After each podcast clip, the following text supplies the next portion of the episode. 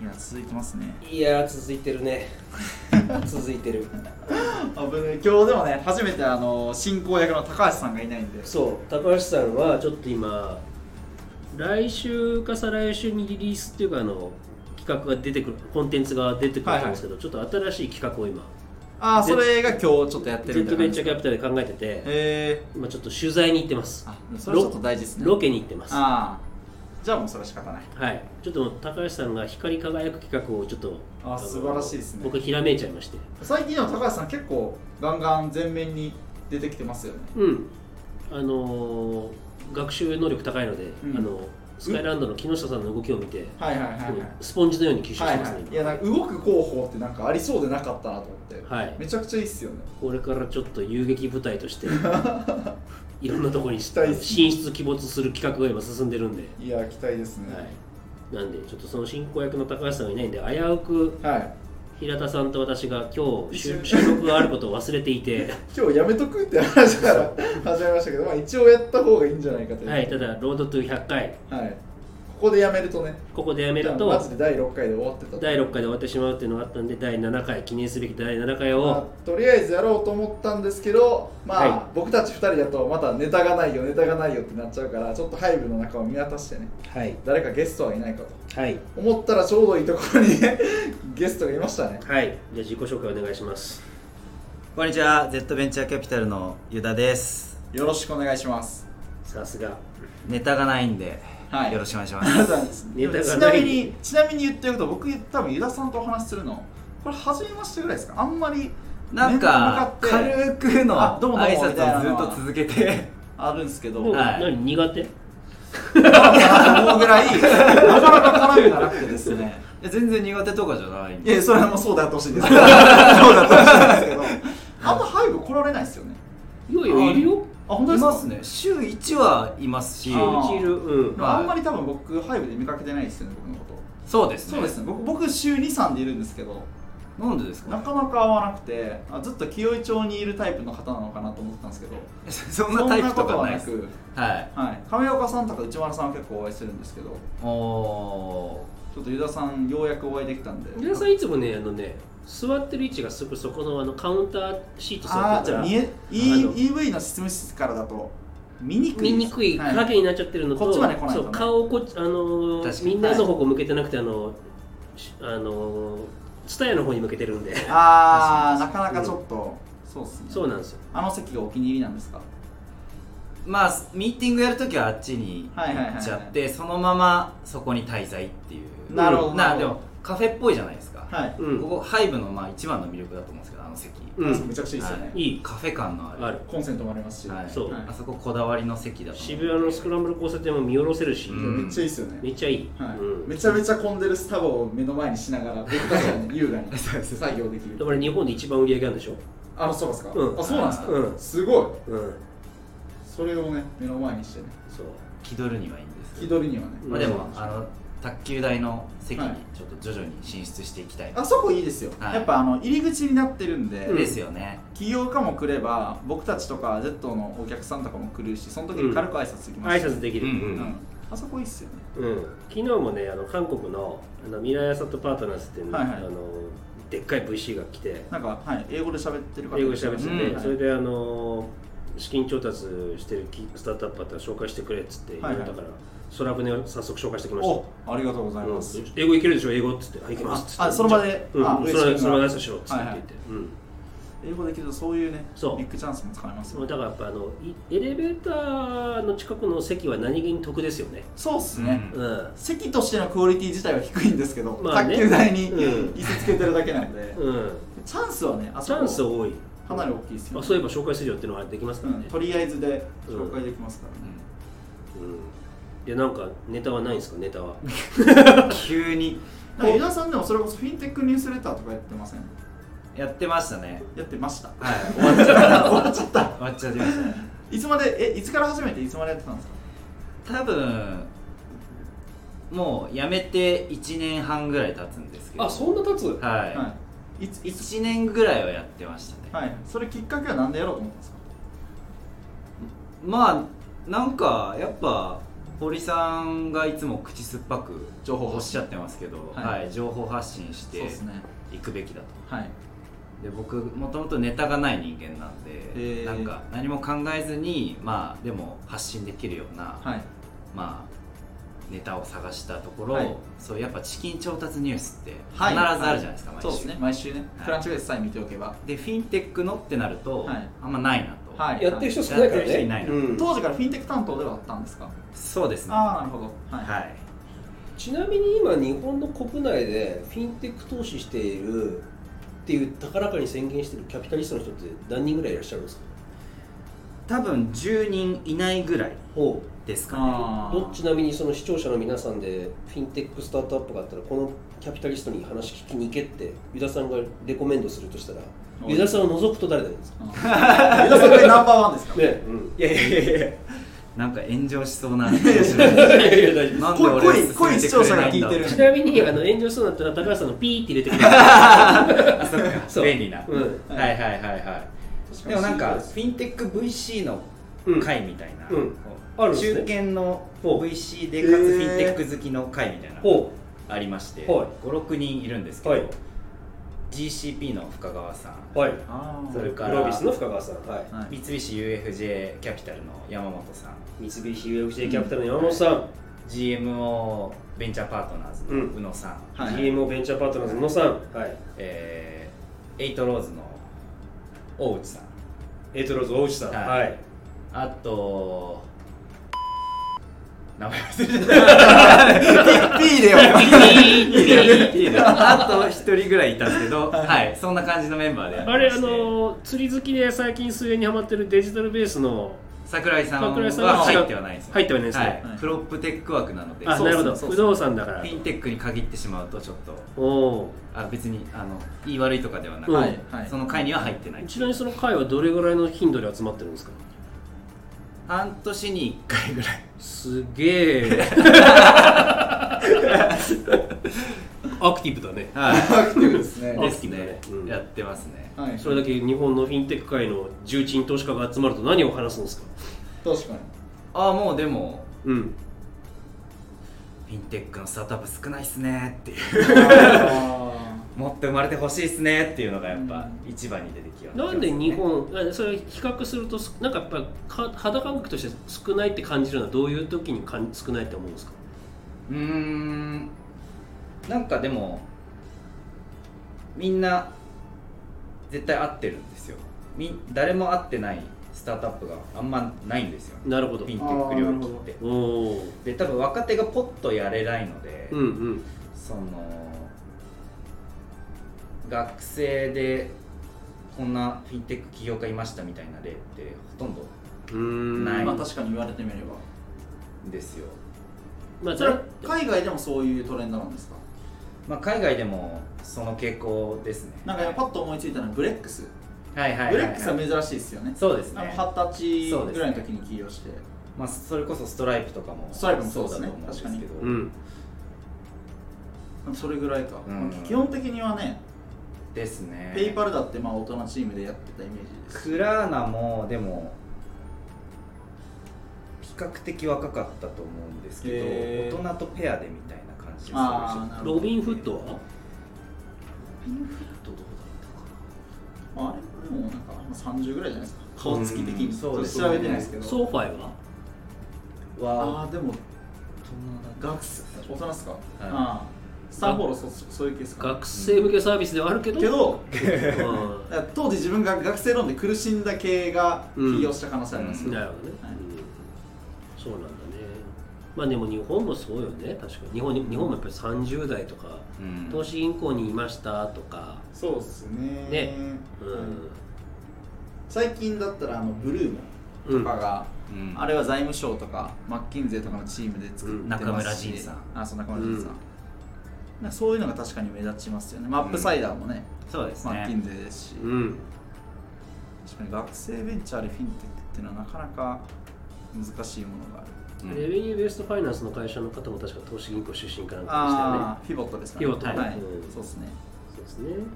ぱそうなっちゃいますよね、うんなるほどね少ない何があるともっと増えてくるだからそうすると今働いてる人がフィンテック領域で起業してもらうのが、まあ、30代の人がもっとチャレンジ取ってリスク取って起業してくれるのが一番いいのかもしれないですね、そうですねどの領域が日本チャンスあるんですかフィンテックの中で、うんうんうーんまあでもいやい一番だから難しいって言われてるのが飲酒はって僕でううんマーケット大きいんですけど、うんうんなかなかやっぱ障壁がいろいろありましてやっぱその保険のライセンスとか資本金積まなくちゃいけないのでそこら辺が難しいんですかはい、多分ふまあまず、まあ、3つぐらいあるんですけど、うんうん規制と、うんあともう1個がその市場構造として、うんまあ、大手のやっぱ保険会社の力が非常に強いんうんうんですよね、うんで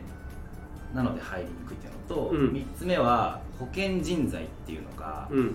ーん流動性が低い、うんえー、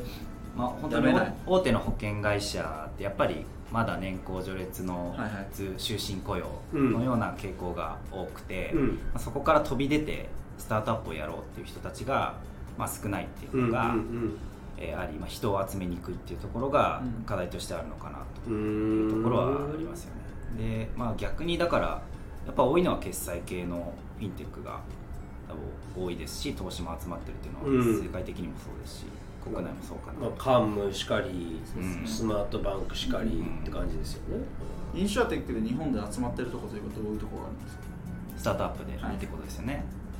もう有名どころで言うと、まあ、弊社のご支援先であるジャスト・イン・ケースさんはいとか、はいうんはい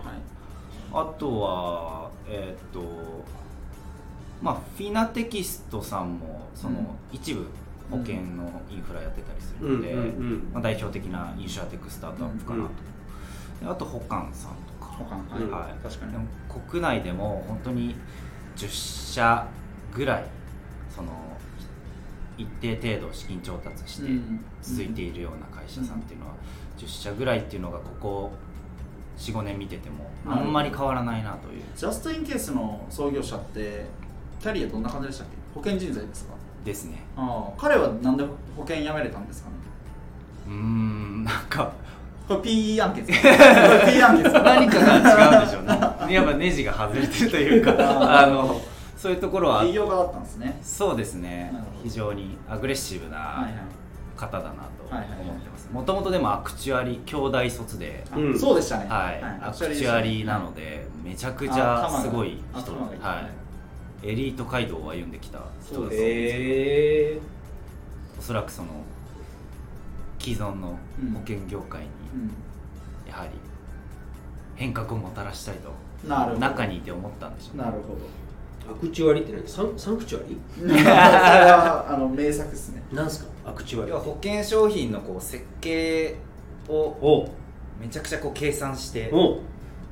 すごいね。はいや保る人険です数理士です数理モデルとかをこう作る人そんな頭のいい人がいるんですかはいめちゃくちゃ数学できないとなれなでいきないといや、はいダメです兄弟の数学科とかそういう人がいたりするような、うんあそうですそうですえだから失敗しした計算しようとするに保険会社潰れちゃうわけですようね。んですね、ああすごいね。う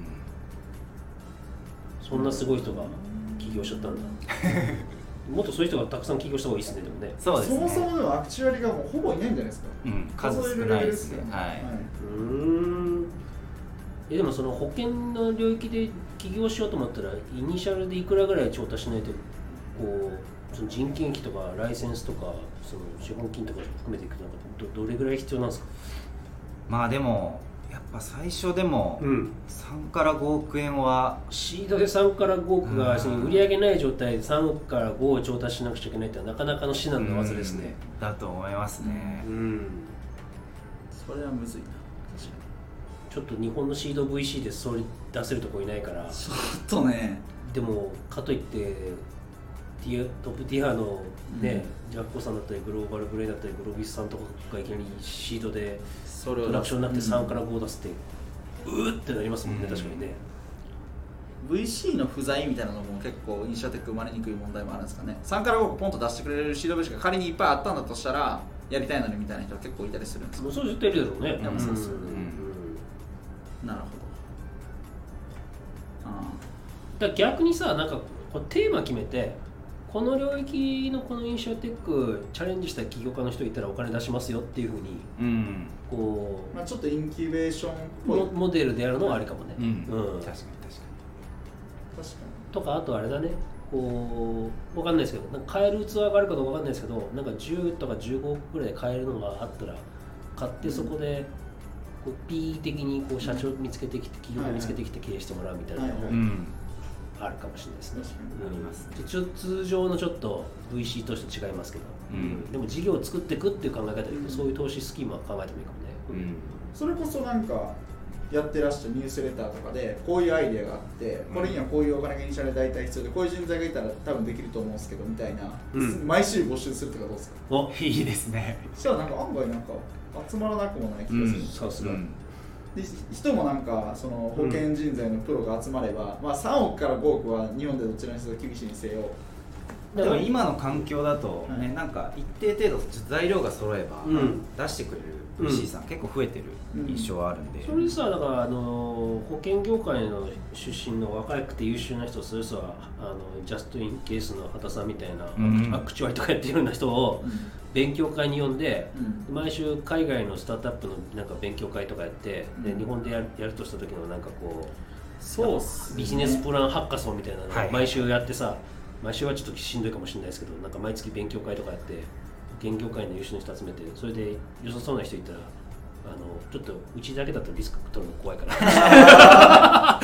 のそれさっき言った深川さんとか、うん山本さんとかと連携して一緒確かに確かににこう1億ずつちょっと入れませんっつってう言って、ん、やるのありかもね。ありですだねからその勉強会やってればそのその人が本当にいい人かどうかをうんそうですいやね見えるじゃん、あとなんかクランチベースとかでどんどん海外のそういうのを出してくるのは僕たち多分皆さん得意だと思うんですけど、実際に保険業界で働いてるわけじゃないんで、うん保険業界の人がそのアイデアを見ないとわからない日本展開の上でのハードルとか、うん日本ならではのメリットみたいなの僕たちはあ多分うんそうですねわからないんでそこまでだ深かくら勉強会彼ら読んでこういうアイデアがあるんですけどこれってどうですかみたいあなーどんどん投げてうんなんかいけそうなやつでなんか、はそれをブラッシュアップしい、て、やるとかうん結構いいですよ、うんありですね起業家予備軍の人たち集めて勉強会やる保険業界ってむちゃくちゃ多分人いますもんねます働いてる人、はい営業とかも込みで入れるならうん40兆円のマーケットですそうっすよねそうっすよねプルデンシャルだけでもなんかえなんかに20万人ぐらいいます、うんそうっすよねなんかそれはチャンスありそうな気もしますよねあとだからその出資条件をさあの勉強会あの来た人っていうふうにすれば、確かはに、いはいはい、それは確かにいいですそこでもうフィルターかそうそうそうかかりますちょユダユダ会やってくださ いユダ勉強会はみいんな勉強会またこの箱ちゃんから新しい企画が生まれてしまいました、いやマジでやってほしいですねうん、やりましょうなんか平田さんお手伝いできることあるんですか集客 SNS 告 知ユダさんフィンテックバーベキュー大会またバーベキューがあ入るるねそこの土俵に乗せるのやめてくださいまあでも本当に3040ぐらいハイブになんか集めたいですねお誰ですかゲストに呼べ呼んだらいい人、まあそれこそねジャストインケースは呼びたいですよね、うんうん、あとあれかライフネットの岩瀬さんとかああ呼べるならぜあーひぜひ呼びたいですねね確かに確かあと保険保険系誰がいるやろ誰ですか保険系に誰だつまりインシュアテックが少ないってことですねそういうことれではポンポン名前が出てこないなるほどな確かにもっと増えてほしいですね、うんまあ、これはちょっと早いうちに募集をかけて、うんそうですね8月9月中ぐらいにはやりたいですねやってみましょうやりましょうやりましょう企画が決まりましたねそうだねだから最初でもなんかこう畑さんにお願いするのがいいのかねなんかこうちょっと集客ね保険業界の人集めてでもそういうイベントが今までなかったからうあの初回は結構あの情報感度の高い人が集まるかもんしれなそいうですねそうですよね、なんかまあ保険はもうこれでやるの確定だと思いますけど、はいこういう感じで 業界切ってうんガンガン勉強会というかね、うんうんなんかもうアイディエーションアイデア出しみたいな、はいもうどんな些細なアイデアでも OK みたいはいなまあやっていくとなんか良さそうっすそよね、れはいいね、毎週木曜日はアイデア出しの日今週は保険来週は何農業とかはい適当にはいはいはいとにかく背部に人の流れが絶えないよううんそうですにねしたいっすよね、その人の流れっていうかね今週開催したはいエンジェルスクランブルエンジェルスクランブルねすごい熱気でしたね本当にあれすごかったですねなんかああいう感じがなんかずっと続けば、もう本当スクランブルねう今金子さんとちょっと交通整理してるんですけどんうん、とある VC がとととある VC がその一つの一人の起業家に同時に投資したいみたいな話になっておおその人もうその交通整理を今しなくちゃいけないっていうすぐそういう事例が発生もしうてるスクランブル状態なんですあーよすごいでも大成功で多分ああのイベントきっかけででも投資多分何件か決まりますよねそうだと思多分いねます、あと、僕たちが感知してないレベルでも多分エンジェルがうん今度出すよとか、うん来週とりあえずランチ行くみたいな話うん結構聞いてるんで、うん来週決まるとか、うんまあ、結構あると思うんいやー大成功でしたねででよかったっすね、 うんやっぱスクランブル交差点の前だったからだったからっていうのがまた面白くて ね確かに確かに名前通りね、うんいやーしかしちょっと背部のオフィスの使い方を考えない と次回以降ちょっとロジが難しそうですね、ちょっとね